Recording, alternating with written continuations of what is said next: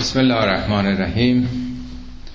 سوره انفال جلسه دوم از آیه 19 به بعد. خب به خاطر دارین که بحث این سوره بیان تجربه جنگ بدر. اولین جنگ مسلمان ها بعد از اینکه به مدینه هجرت کردند با مشرکین قریش بود. سوره توبه رو که در جلسه قبل از اون خونده بودیم درباره مهمترین نبرد مسلمان ها در آخرین سال بعثت پیامبر با امپراتوری روم شرقی ابرقدرت بزرگ اون دوران بود و در این سوره درباره اولین جنگ پیروزمند مسلمان هاست با نفرات قلیلی که در برابر دشمن داشتن که یک سوم اونها بودند. اگر اونا صد تا اسب داشتن اینا دو سه تا بیشتر نبود. هم از نظر عده و هم عده و تجهیزات و تسلیحات بسیار ضعیفتر بودن. با وجود این پیروز شدن. و همونطور که قبلا هم توضیح دادم قرآن در جنگ هایی که حتی مسلمان ها پیروز هم شدند معمولا تجزیه تحلیلی که ارائه میده بیشتر توجه رو نقاط ضعف و اختلافات و زمینه های سستی است برای اینکه تقویتشون کنه. برای آینده کمتر وارد ماهیت جنگ میشه که حالا چه اتفاقاتی افتاد و کی برد و کی باخت. هدف تربیت انسان هاست. در مورد پیامبر خودمونم زبان قرآن لحن قرآن درباره پیامبر اسلام بیش از اونچه که حالت تمجید و تشویق داشته باشه بیشتر حالت تنبه و تذکر و حتی هشدار داره.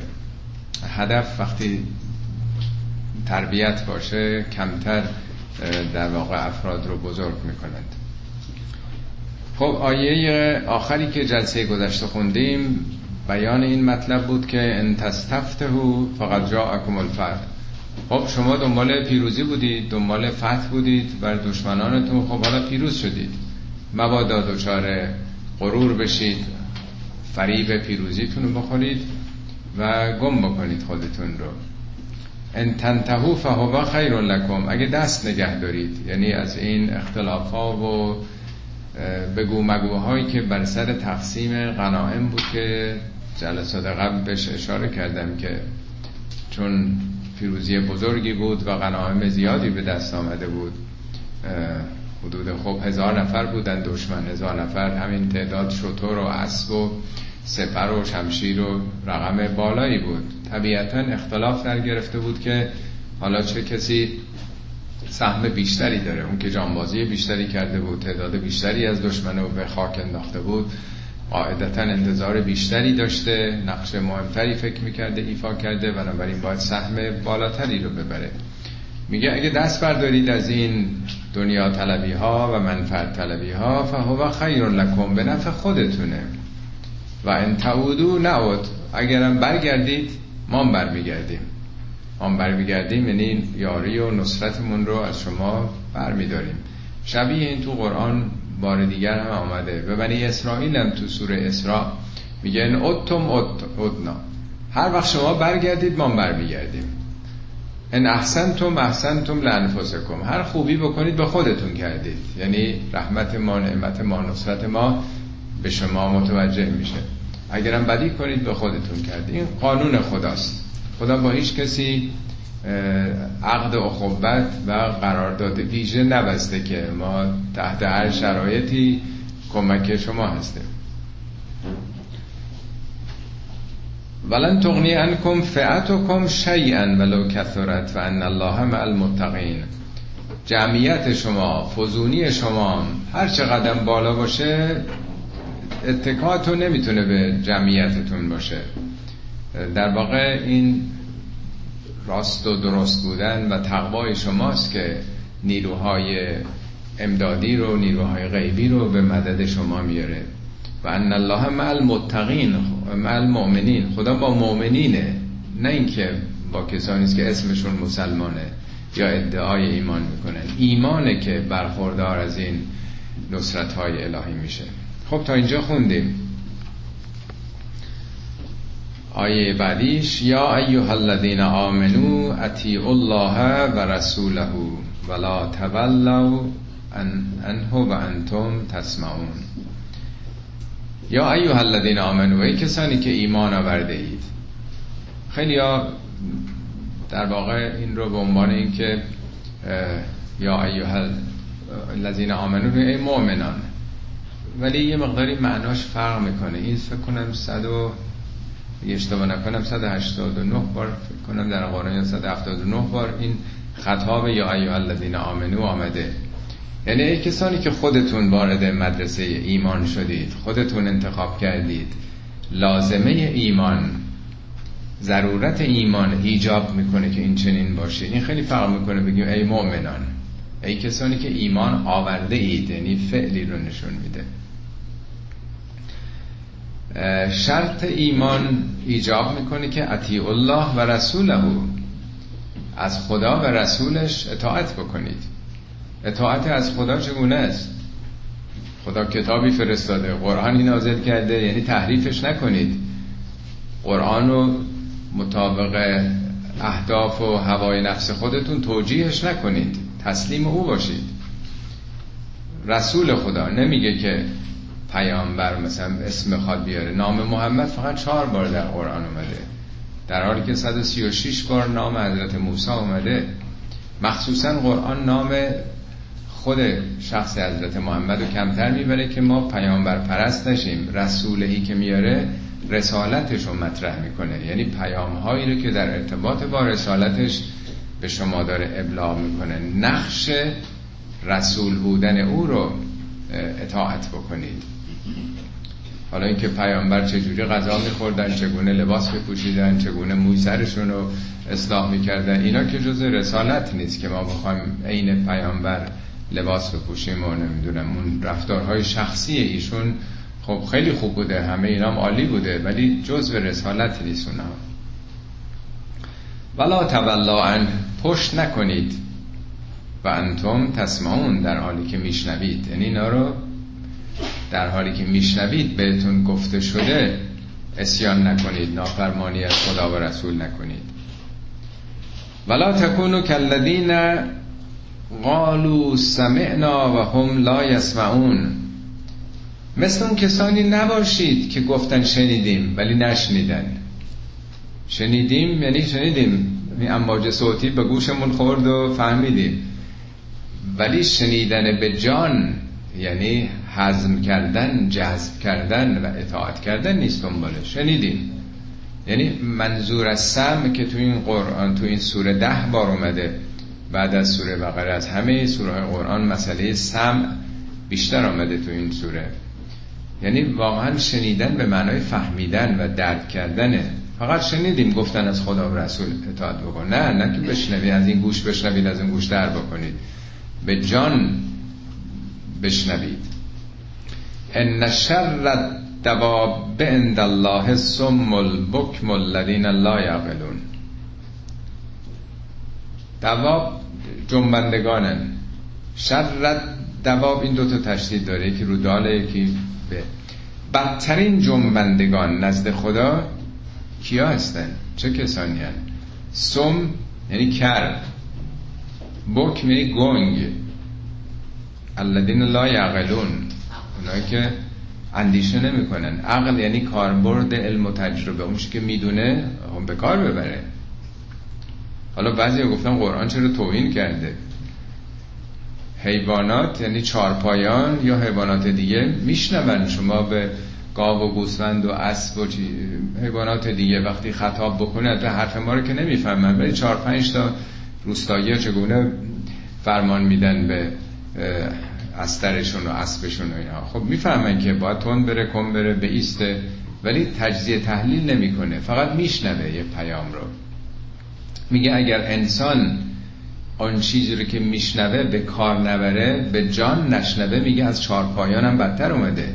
چون چارپایان اون نیروی درونی تعقل و تفقه ندارن که از شنیده ها پراسس بکنن نتیجه بگیرن عملی انجام بدن. بنابراین اینجا در واقع انسانهایی رو که نمیشنوند در دل نمی‌برند و گنگن تعقل نمی‌کنن در حد چار به صلاح دواب به من جنبندگان آورد اینا می جنبن فقط. از انسانیت فقط اون حرکت آمد و رفت دارن. ولو علم الله فیهم خیرا لاسمعهم. اگه خدا خیلی در اینها می‌دید؟ یعنی سراغ داشت. خیلی دیده بود که آدمای هستن که دنبال حقیقت زمینش و ظرفیتش رو دارن. لاسمعهم این رو در دلشون خدا قرار می‌داد. یعنی شنواشون می‌کرد. نه اینکه خدا نخواسته باشه. این قوانین خدا رو میگه. میگه چون این گوش نکرده برای اینکه بفهمه عمل کنه. گوش کرده که فقط مطلع باشه. خیلی وقتا تو خیلی حالا تو ایران گروه های اطلاعاتی اونام تو احزاب اونام حضور پیدا می‌کنن که بشنون. نه اینکه بشنون بفهمن اگر حق بپذیرن. برای اینکه اطلاعات ببرن. برای اینکه جاسوسی بکنن. خب از اینا می به همین منظور می آمدن نه اگه واقعا حقیقتی در وجودشون بود حسنیتی داشتن تأثیر می‌کرد سخن در دلشون. لاسمعهم ولو اسمعهم لتولوا و هم معرضون با این حالتی که دارن اگرم خدا این مطلب رو در جانشون وارد می‌کرد یعنی واقعا میشنیدن به عمق جانشون بازم پشت می‌کردن و رو برمیگردوندن. یعنی تا انسان خودش نخواد انتخاب نکرده باشه فایده نداره مطلب. یعنی یه امر قلبیه یه امر ارادیه شنیدن. از آیه بعد یک سلسله آیاتی است که با هم هم ارتباط داره و از آیات بسیار مهم قرآن در شرایط بعد از پیروزی. خب مسلمان ها سیزده سال در مکه بودن زیر فشار و شکنجه و آزار. پدرشون رو در می آوردن اینها. سال سیزده هم بالاخره شبانه چون قصد کشتن پیامبر رو داشتند مکه رو شبانه فرار ترک کردن و پیامبر و ابوبکر بقیه هم به گونه های مختلفی چون در تعقیبشون هم بودن بکشن داستان می‌دونین دیگه. در اون قاره سور پنهان شدن سه روز ظاهرا پیامبر در اونجا بودن. وقتی که اونا منصرف شدن که دیگه اینا رابط رفتن به مدینه رسیدن حرکت کردن و رفتن به شهر مدینه. خب حالا اومدن تو مدینه. تو مدینه یه دیگه هم به کمکشون آمدن انصار یواش یواش قدرت پیدا کردن. قبلا یه اقلیتی بودن زیر شکنجه و فشار و آزار.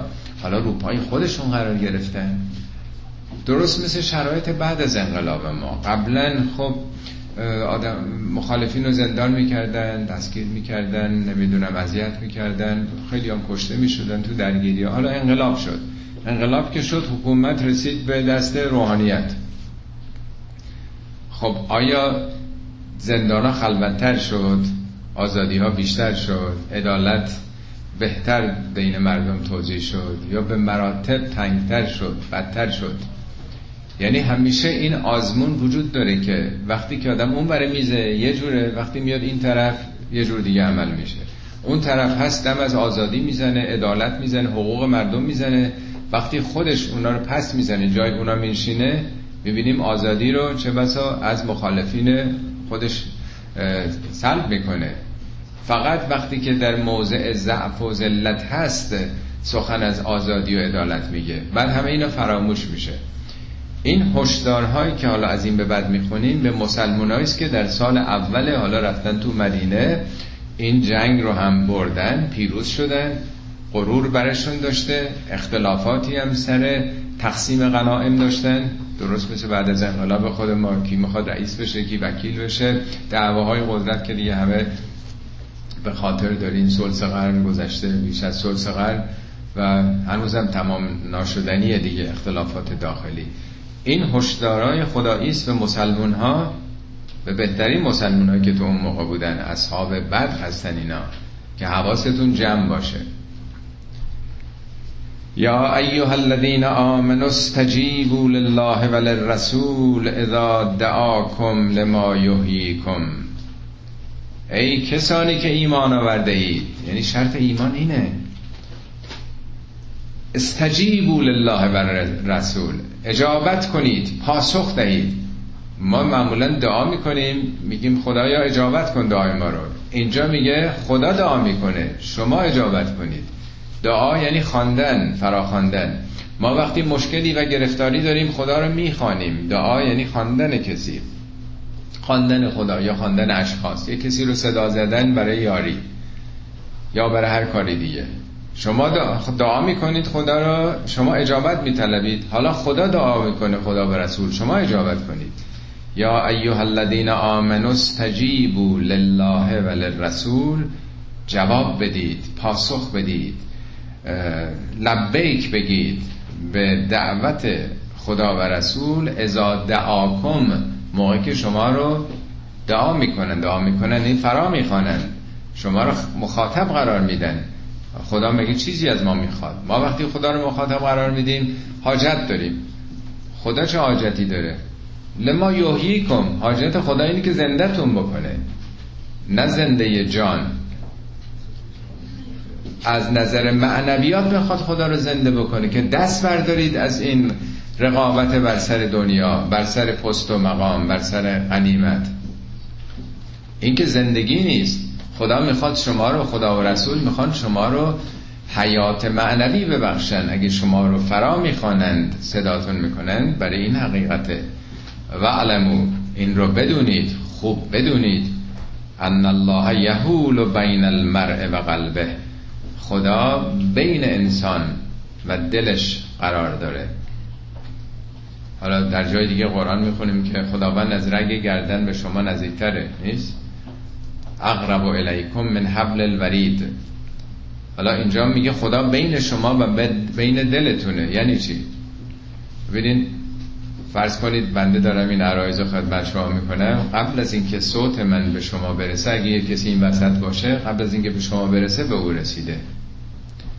ما هم وقتی یه چیزی می‌بینیم یک سلسله فعل و انفعالاتی در سیستم بیناییمون انجام میشه تا مغزمون تفسیر می‌کنه که کی رو دیدی. وقتی میشنویم یک سلسله فعل و انفعالاتی در لالا استخوانهای لایه گوشمون استخوانهای چرکشی سندانی رکابی نمی‌دونم مایه درونی اعصاب انتهایی گوش تبدیل به فرکانس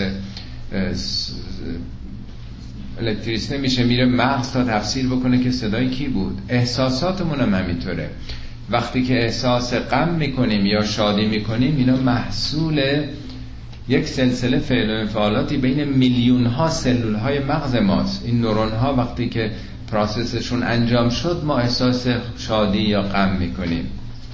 خب خدا که همه اینا رو ساخته جلوتر از ایناست. یعنی تو قبل از اینکه احساس غم بکنی که سراغ خدا بری خدا فهمیده که تو چه احساسی داری. قبل از اینکه خودت بفهمی. حالا می‌خوای بری واسطه به تراشی که بریم به خدا بگین که من بدبخت و بیچارم و شفاعت و توسل به دیگران می‌خوای پیدا بکنی. تا خدا بفهمی خدا زودتر از خودت فهمیده. چه برسه به دیگران که می‌خوای دیگران واسطه و پارتی بکنی. یعنی چی؟ یعنی خدا مراقبتون رو چی کار دارید می‌کنین تو این رقابت های سر قدرت و سر قنیمت ها و انه الیه تحشرون یادتون نره همتون دست جمعی پیش او محشور میشید. یعنی این نیست که شما آزاد شدید و هر جا هر کاری خواستین بکنید. نه یه روزی برمیگردید و باید حساب پس بدید از این رقابت هایی که دارین می‌کنید. واتقوا فتنة لا تصيبن الذين ظلموا منكم خاصة. بدونید. تقوا داشت. تقوا یعنی پروا یعنی همون سلف کنترل بارها عرض کردم. یعنی خودتون رو مهار کنید. مراقب این خصلت های رقابت آمیز و دنیا طلبانه باشید. از یک فتنه ای بپرهیزید. فتنه وقتی جامعه دچار اختلاف میشه درگیری میشه دشمنی میشه. اگر شما این رقابت ها رو بخواین ادامه بدید سر قنائم سر پست و مقام جامعه این وحدت شما این اخوت و برادریتون به فتنه ای به وجود میاد که وقتی فتنه به جامعه مسلط شد تر و خشک و میسوزونه. دامن همه می‌گیره. لا تصیبن الذین ظلموا منکم.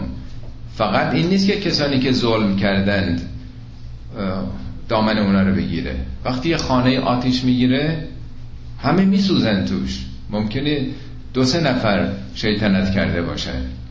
بقیه وظیفه دارن مراقبت بکنن که کسی شیطنت نکنه. کار خلاف قاعده و قانون نکنه که خانه دچار آسیب بشه. اگه بشه همه صدمش رو می‌بینید. پس همه مسئولیت دارید. این فریزه همون امر به معروف و نهی از منکره که در قرآن بسیار بسیار بهش اهمیت داده. در واقع مثل اینکه همه سوار یک قایق هستن. اگه یک کسی شروع بکنه یه گوشه قایق و سوراخ بکنه قایق غرق میشه همه هم غرق میشن. میگه همه مسئولیت دارین جلو این اختلافات و این تفرقه رو بگیرید. یعنی آسیبش به همه برخورد می‌کنه. فراون تو قرآن حتی میگه ولتکن منکم امتون. باید از بین شما یه گروهی باشن که مراقب این ارزش ها باشن امر معروف و نهی از منکر بکنن. شما بهترین امتی خواهید بود اگر این کار رو انجام بدید. مثل میکروبی که وارد بدن میشه گلبولای سفید نقش آمرین بالمعروف و ناهین عن المنکر رو دارن. جلو میکروب می‌گیرن مبارزه می‌کنن. وگرنه میکروب اگر بیاد تو بدن رشد می‌کنه توسعه پیدا می‌کنه کل بدن مریض میشه. حالا این وظیفه میگه همه مراقب باید باشین که جامعه دچار این اختلاف نشه. و علمو ان الله شدید العقاب. این رو خوب بدونید که خدا شدید العقابه. عقاب یعنی اون چیزی که در عقب میاد در پشت میاد. عقوبت یعنی نتیجه عملت. این کار که کردی پشتش عوارضی داره. در عقبش آثاری است شما این سم که خوردید این سم عاقبتی داره. پشتش این عوارض و نتایج داره. اسمش عقوبته. از همون ریشه تعقیب. تعقیب یعنی چی؟ پشت کسی میره میگه تعقیب دیگه. عقبش رفته. عقاب من این کاری که می‌کنید آثار عوارضی به دنبالش هست. اینم شدیده تو نظام خدا. نتایج اختلاف و تفرقه در یه جامعه بسیار شدیده. وذکروا از انتم قلیل مستضعفون فی الارض تخافون ان یتخطفکم الناس فآواکم و ایدکم بنصره و رزقکم من الطیبات لعلکم تشکرون وذکروا یعنی یادتون نره ذکر مقابل نسیانه. فراموش نکنین از انتم قلیلون. شما تعدادتون خیلی کم بود. اینا تو مکه 70 80 نفر بودن که هجرت کردن. تحت فشار بودن. پدرشون رو در می آوردن. فیلم های چیزی که دیدین راجع به تاریخ اسلام چه شکنجه هایی می‌دادن اینها رو. اینا قلیل بودن. مستضعفون فی الارض. مستضعف باب استفعال ضعف. به ضعف کشیده شده بودید. نه اینکه خودتون ضعیف بودید. یک اقلیت رو حقوقش رو پایمال می‌کنن سلب می‌کنن اینا رو ضعیفشون می‌کنن دیگه. خب توی جامعه ای که اقلیتی رو از حقوق اولیه انسانی خودش محروم بکننش او رو تحت فشار قرار بدن شکنجش بدن نذارن آزاد باشه اون کاری که می‌خواد بکنه بتونه بکنه اون عبادتی که بهش اعتقاد داره. اون آرمانی ایمانی که بهش باور داره. میشه ضعف دیگه. این یک واژه است که متاسفانه بعد از انقلاب خیلی بد فهمیده شد. مستضعف تو جامعه ما تصور می‌کردن که یعنی آدم فقیر. اصلا چنین معنایی تو قرآن نداره. بنیادی هم تشکیل شد بنیاد مستضعفان. تلقی مردم این بود که این بنیاد می‌خواد به ضعیفان جامعه فقیران جامعه مثلا رسیدگی بکنه. ولی همون بنیاد پهلوی رو تصاحب کردن. اموال اونجا رو که می‌دونید مازندران و گیلان و بسیاری از نقاط ایران مال بنیاد پهلوی بود دیگه. املاک خالصه رضا شاه و شاه بود. خب اینا رو اینا فروختن و با پولش خرج کردن. کجا؟ شما چیزی شنیدین که به داد مستضعفان برسن. ما چون تحت تاثیر فرهنگ مارکسیستی بودیم می‌گفتیم اونا طبقه کارگر دارن طبقه پرولتر دارن.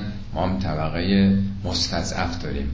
اونا طبقه مثلا سرمایدار دارن. ما مثلا این ملع و مطرفین رو داریم. یه مقداری جابجایی های واژه‌ای به ذهن مردم رسید. فکر کردن مستضعف معادل همون کارگر و محرومینه. انقلاب مستضعفین انقلاب پاورهنه ها ولی مستضعف در فرهنگ قرآن یعنی جامعه ای که به ضعف کشیده شده که البته از نتایجش هم فقر اقتصادی هست. ولی وقتی نفت جامعه رو ببرن وقتی بودجهش رو ببرن وقتی قارت های میلیاردی بشه جامعه به ضعف کشیده شده. وقتی تشکیلات امنیتی و اطلاعاتی مردم رو سرکوب بکنن آزادی ها رو از اونها دریق بکنن به ضعف کشیده شده. احزاب نمی‌تونن فعالیت بکنن. انجیو ها این مؤسسات غیر دولتی امکان فعالیت نمی‌تونن پیدا کنن. همه چی کانالیزه میشه در تصویب دولتی. بنابراین جامعه ملت به ضعف کشیده میشه. همطور که تو قرآن میگه ان فرعون علا فی فرعون استعلا کرد خود بزرگ بینی. علا فی و جعل اهلها شیعن. جامعه رو شیعه شیعه کرد یعنی تفرقه انداخت. یستضعف طائفه منهم. مبارزین مخالفین رو استضعاف کرد به ضعف کشید. یعنی سرکوبشون کرد ناتوانشون کرد. تمام امکانات رو از اونها سلب کرد. پس اینجا داره به مسلمان ها یادآوری می‌کنه که ها خرتون از پل گذشته به قول معروف فراموش نکنید. شما تعداد قلیلی بودید. شما مستضعف بودید تو شهر مکه. مستضعفون فی الارض. ارز با الف لام اومده معلومه. یعنی سرزمین مکه. تخافون تفکم الناس. شما دائما بیم داشتید که دستگیرتون بکنن. خطفه یعنی رو بودن. در جامعه نزول قرآن در اون دوران نظام قبیله بود دیگه. پلیس که وجود نداشت. پاسبان که نبود ژاندارمری که نبود سرباز ارتش که نبود دولتی وجود نداشت. نظام قبیله حاکم بود. هر قبیله مراقب افرادشه. یه نفر رو بکشن از یه قبیله دیگه تا یه نفر نکشن سر جاشون نمی, نمی نشستن ده ها سال با هم می جنگیدن که انتقام اون یه خون رو بگیرن. یعنی قبیله حالا 100 تن 50 تن 200 تن اون نظام امنیتی رو بین افرادش. افرادش هر کاری کرده باشن حمایت می‌کرد. یعنی حق مطلق با قبیله ماست.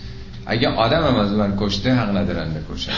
خون خون باها در واقع نظام ما اگه قبیله کسی رو ترد می‌کرد اون آدم دیگه پناهی نداشت. به راحتی میدوزیدنش برداشت می‌کردن. یعنی قبیله دیگه میدوزید. یعنی مهمه که شما تو این سیستم جا بگیرید. مثل دیپورت کردن فرض کنید تو این دور است. از امریکا بخوای کسی رو اخراج کنه. حالا خب میره توی کشور خودش جای دیگه. اون کجا بره؟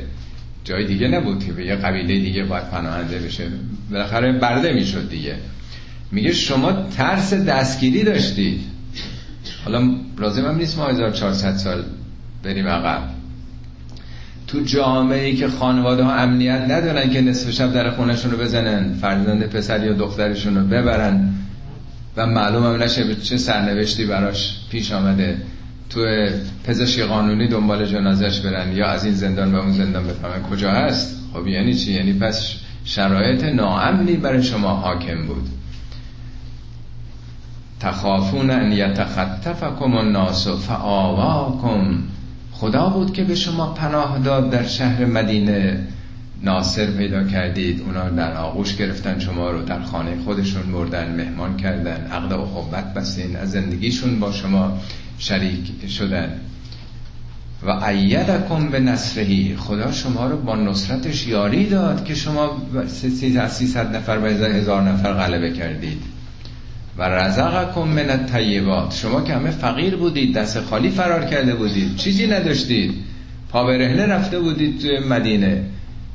برخوردارتون کرد. اینا عرض کردم توی این جلسات تعدادشون توی سکوی همه اونجا زندگی می‌کردن. اصحاب صفه بهشون میگه. هیچی نداشتن.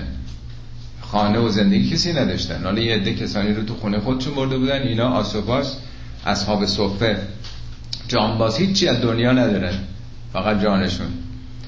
خدا همه اینا رو به شما لطف کرده. لعلکم تشکرون. این امکانات رو به شما داده که شکر نعمت رو به جا بیارید. آزادی پیدا کردید. امکانات پیدا کردید. خون و زندگی پیدا کردید.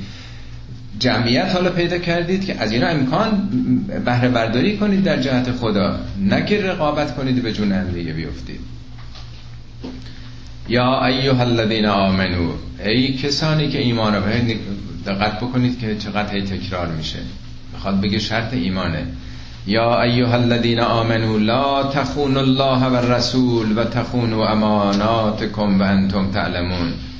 ای کسانی که ایمان آورده اید به خدا و رسول خیانت نکنید. قبلا داشتیم که اطاعت کنید از خدا و رسول. خیانت نکنید یعنی چی؟ ضد اطاعت دیگه. قرآن روشنه که چی چی گفته چه راهنمایی کرده چه روابط اخوت و برادری گذاشته. شما وقتی این کارو نمی‌کنی خیانت دارید می‌کنید به خدا به کتاب خدا.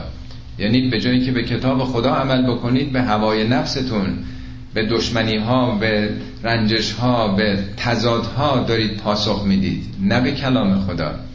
رسولم هم اینطور رسولم دائما از وحدت سخن میگه شما به جون هم افتادید سر قناعه جنگی. و تخون و اماناتکم و انتم تعلمون. به اماناتتون خیانت نکنید در حالی که خودتون می‌دونید. عالما آمدن خیانت نکنید به امانتاتون کدوم امانت؟ چه امانتی؟ ما تو فارسی امانت می‌کنیم فکر می‌کنیم مثلا یه پولی کسی به کسی قرض داده یا یه جنسی کالای پیش کسی امانت گذاشته این نمیده. این مسائل اجتماعی داره میگه. کدوم امانات؟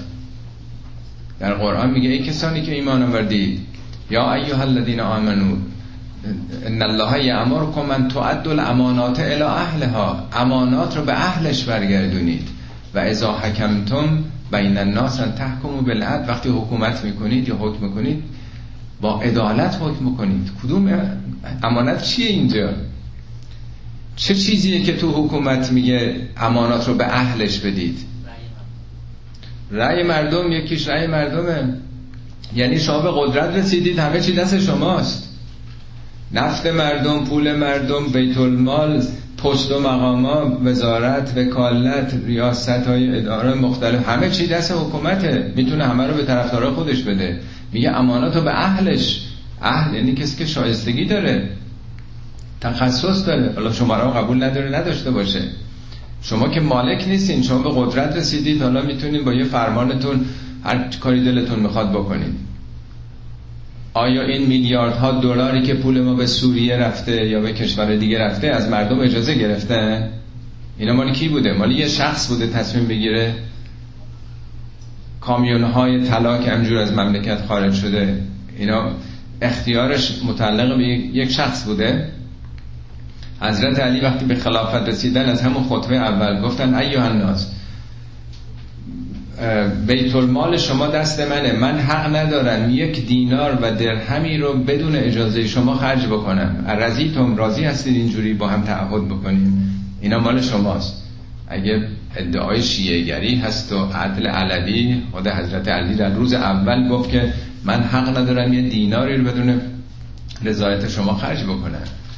حالا چه بودجه مملکته چه تمام امکانات مملکته که سر به ارقام نجومی می‌زنه و چه پست و مقام ها هست.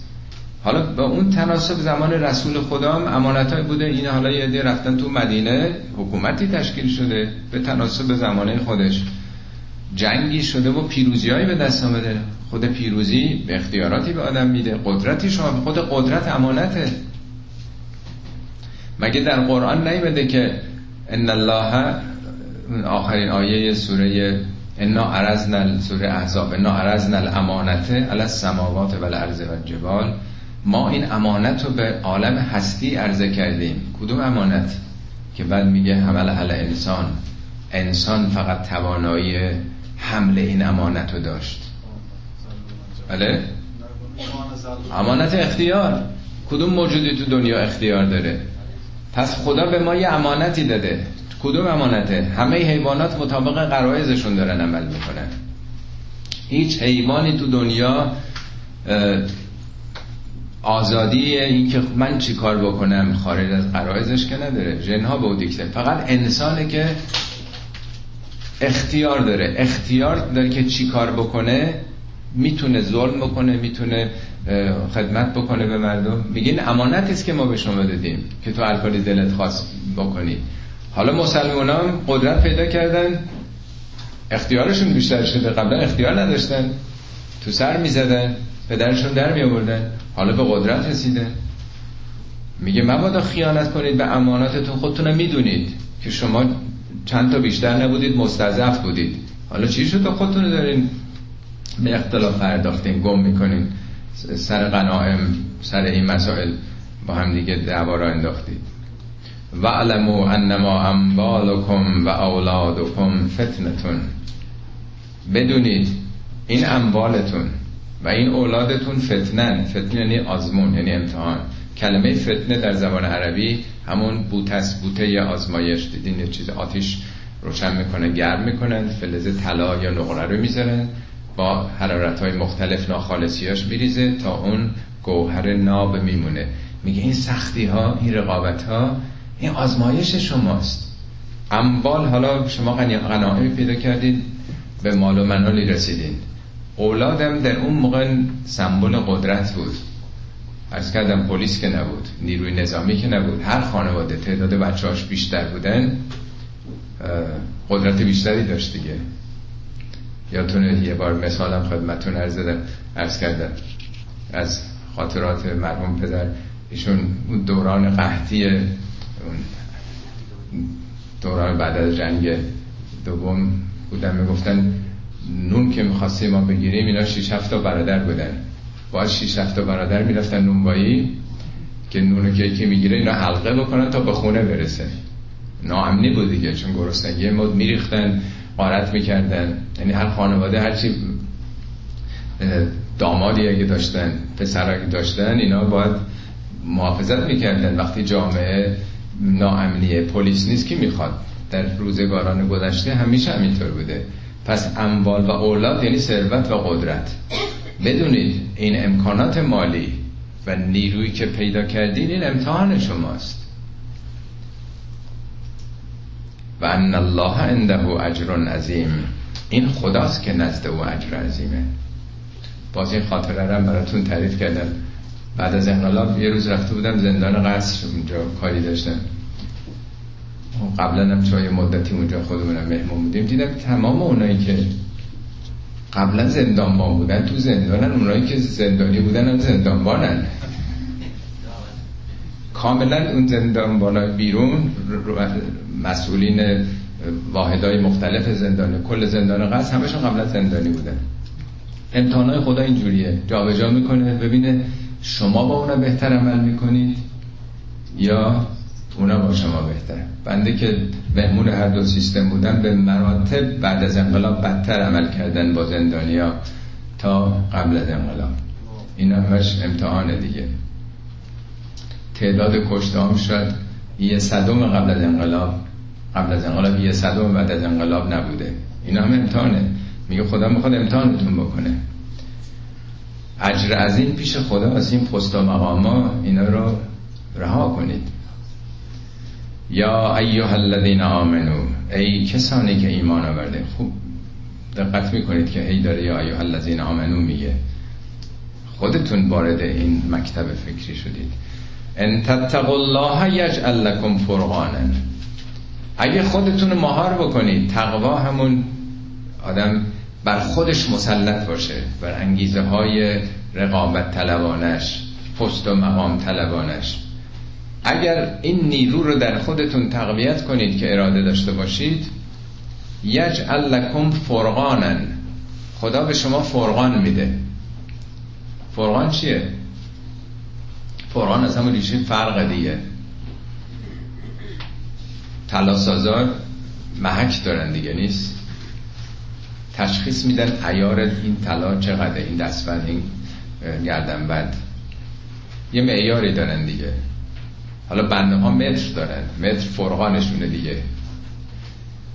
پس اون چیزی که به ما یک شناخت میده اون نیروی درونی است که اگه ما خودمون رو مهار بکنیم وجدانی پیدا می‌کنیم که لازم نیست حتما کتابم باز کنیم بخونیم. کتاب و قرآن داده ولی همه چی دعوایی که پیش میاد که چیزی نیست که ما بخوایم به کتاب مراجعه کنیم. اختلافاتی که پیش میاد تو مؤسسات مختلف چه اسلامی چه غیر اسلامی چه دینی چه سیاسی چه ورزشی.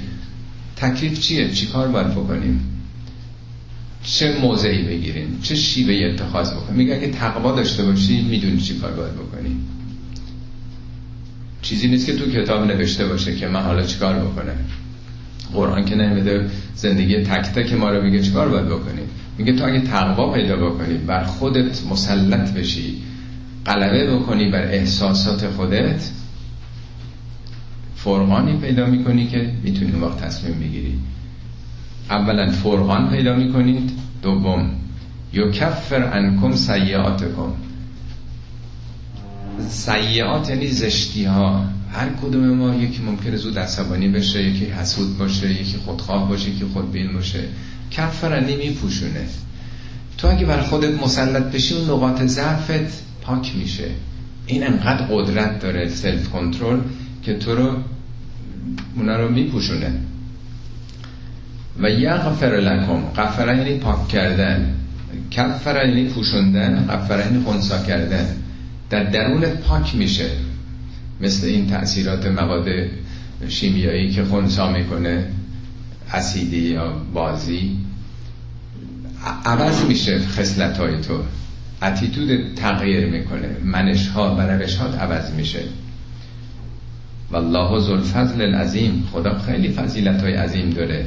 یعنی اگه از اون طرف بیای خیلی جای پیشرفت داری همش اینه که بر خودت مسلط باش. عکس العملات از هوای نفس خودت دور بشه. باز دو مرتبه یادآوری می‌کنه. از یمکر به کلذین کفروا لیثبتوک او یقتلوک او یخرجوک و یمکرون و یمکر الله والله خیر الماکرین. به یاد بیاوره پیامبر از یمکر به کلذین کفروا. چه نقشه های علیهت می‌کشن؟ مکرنی طراحی علیه مخالف دشمن. خب اشاره به دوران مکه داره می‌کنه که چه برنامه هایی داشتن اینا؟ چه در اون دوران اول که زجر و شکنجه می‌دادن چه در اون دورانی که تو اون دره تنگ شب عبی طالب شما رو زندانی کردن و چه اون سال آخر سال سیزدهم که پیامبر شبانه فرار کردن هجرت کردن یک جلسه شورایی تشکیل دادن. همین قریش که چیکار کنیم؟ روز به روز داره طرفدارای این زیاد میشه. این جنبششون اول دو سه تا بودن الان 70 80 تا شدن. باید یه جوری جلوشون رو بگیریم. یک کسی میگه که اینا رو خب اینو زندانیش بکنیم پیامبر زندان که مثل حالا ساختمان زندان نبوده. یعنی تو یه جایی قل و زنجیرش بکنیم نگه داریم. بعد که میگه که نه اینا قوم و قبیلهشون میان آزادش می‌کنن.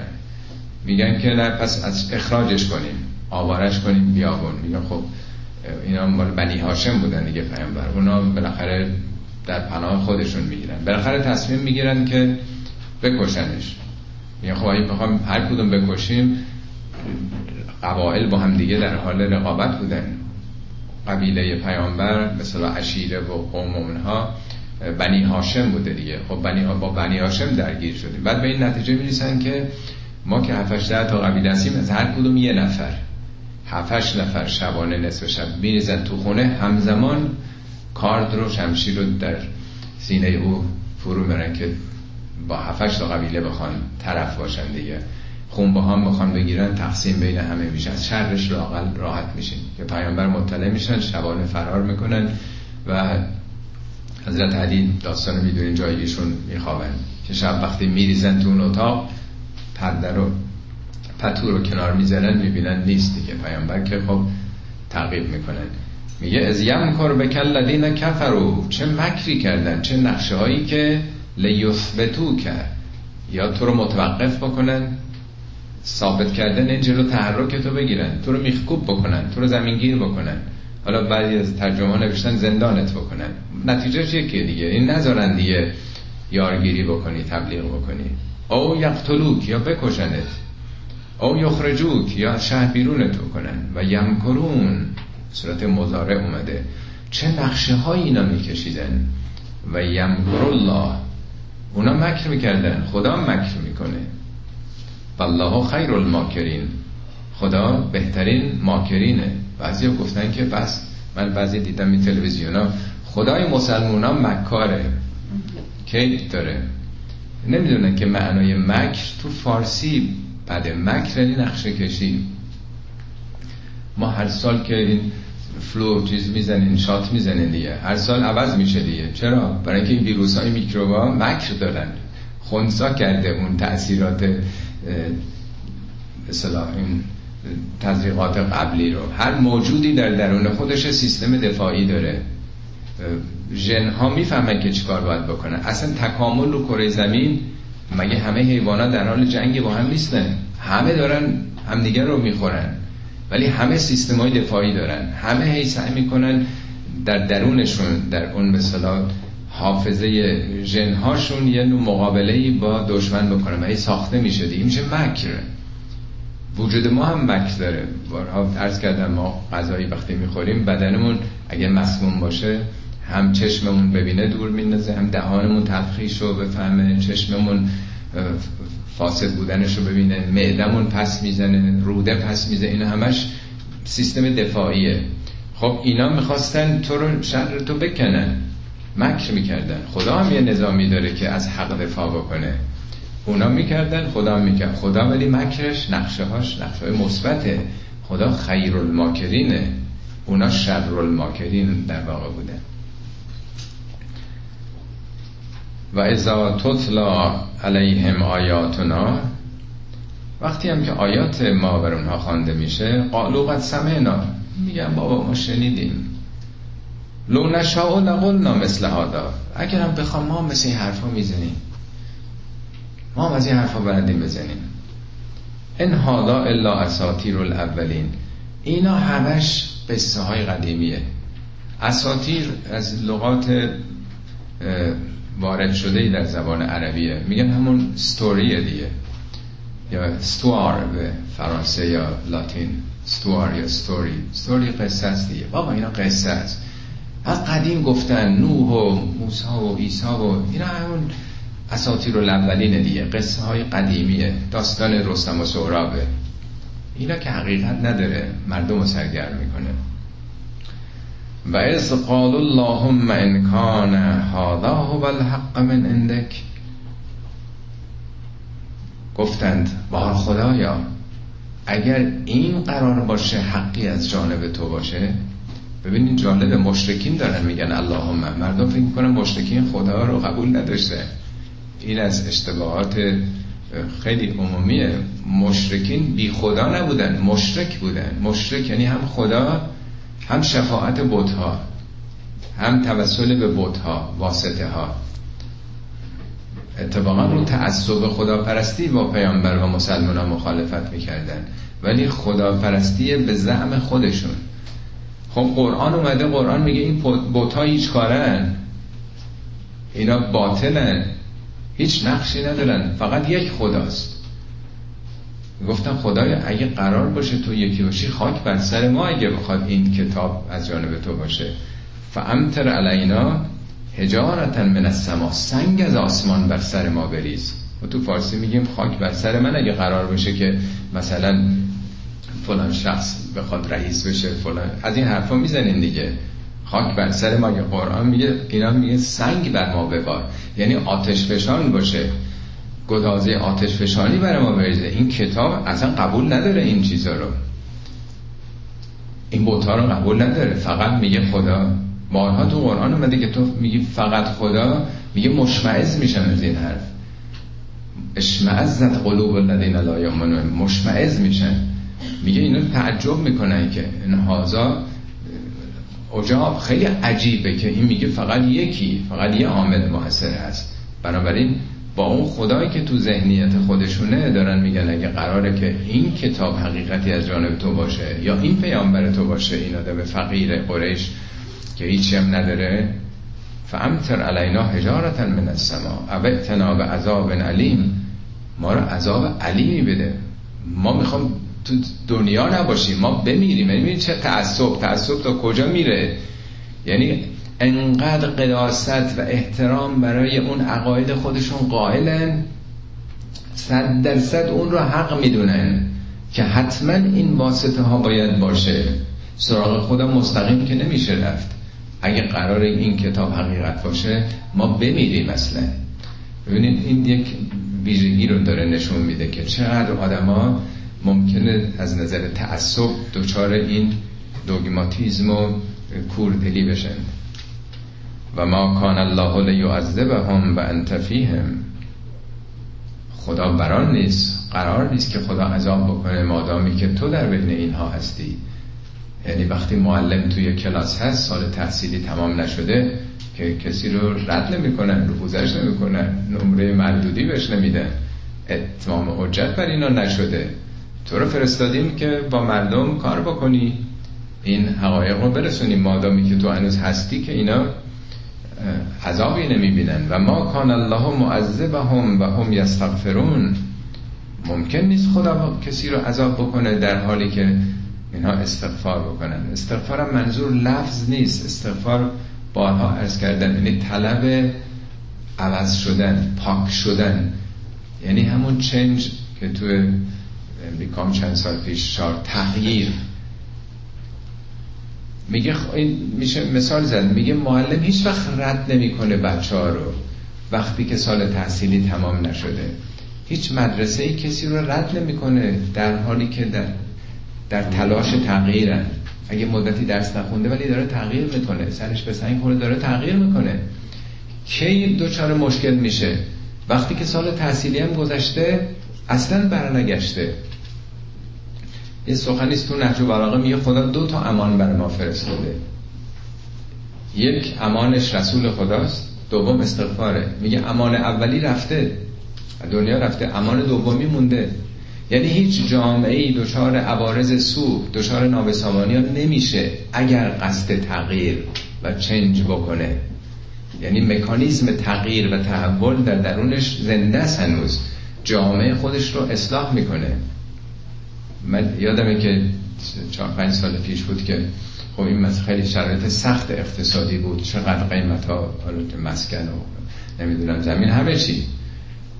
می‌گفتن امریکا تو ایران هم خیلی می‌گفتن که داره سقوط می‌کنه به بحران الان نشون بده ولی من یادم من برداشتم این بود که این هر ده 15 سال یه بار این بحران ها به وجود میاد. ولی چون جامعه زنده است. جامعه زنده است استغفار می‌کنه. استغفار نه به معنی دینی یعنی خودش رو پاک می‌کنه. اون علت هایی که باعث این نابسامانی اقتصادی شده یه شباش عوض میشه. دو مرتبه یه مشکل دیگه برمیخورن. جوامع زنده هیچ وقت دچار گرفتاری نمیشن. ولی جوامعی که بگم مغل پا داره. آقا فرمودن نمیشه هیچ کاری کرد. حدیث داریم. اینا به حال چیزایی که خودشون حدیث هم نه که بد باشه. حدیثی که جلیه. حدیثی که به نفع منافع اونهاست. این جوامع دچار عوارض سور میشن که معنای عذاب منی همین. تا همینجا خوندین دیگه نیست؟ بله مثل این که یکی دیگه هم هست دیگه. دو تمامه هست بله.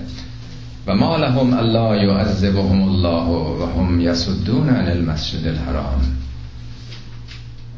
چرا خدا عذابشون نکنه؟ یعنی می‌خواد بگه اینا شایستگی اینو دارن. اون موقع که خب این سخنان گفته شد و جامعه در اون حالت باشه خب نباید هم استغفار بشه. ولی چرا استغفار نکنه؟ یعنی واقعا شایسته چرا عذاب نکنه؟ شایسته عذاب هستند و هم یسدون عن المسجد الحرام در حالی که مردم رو از مسجد الحرام باز میدارند یا باز داشتند.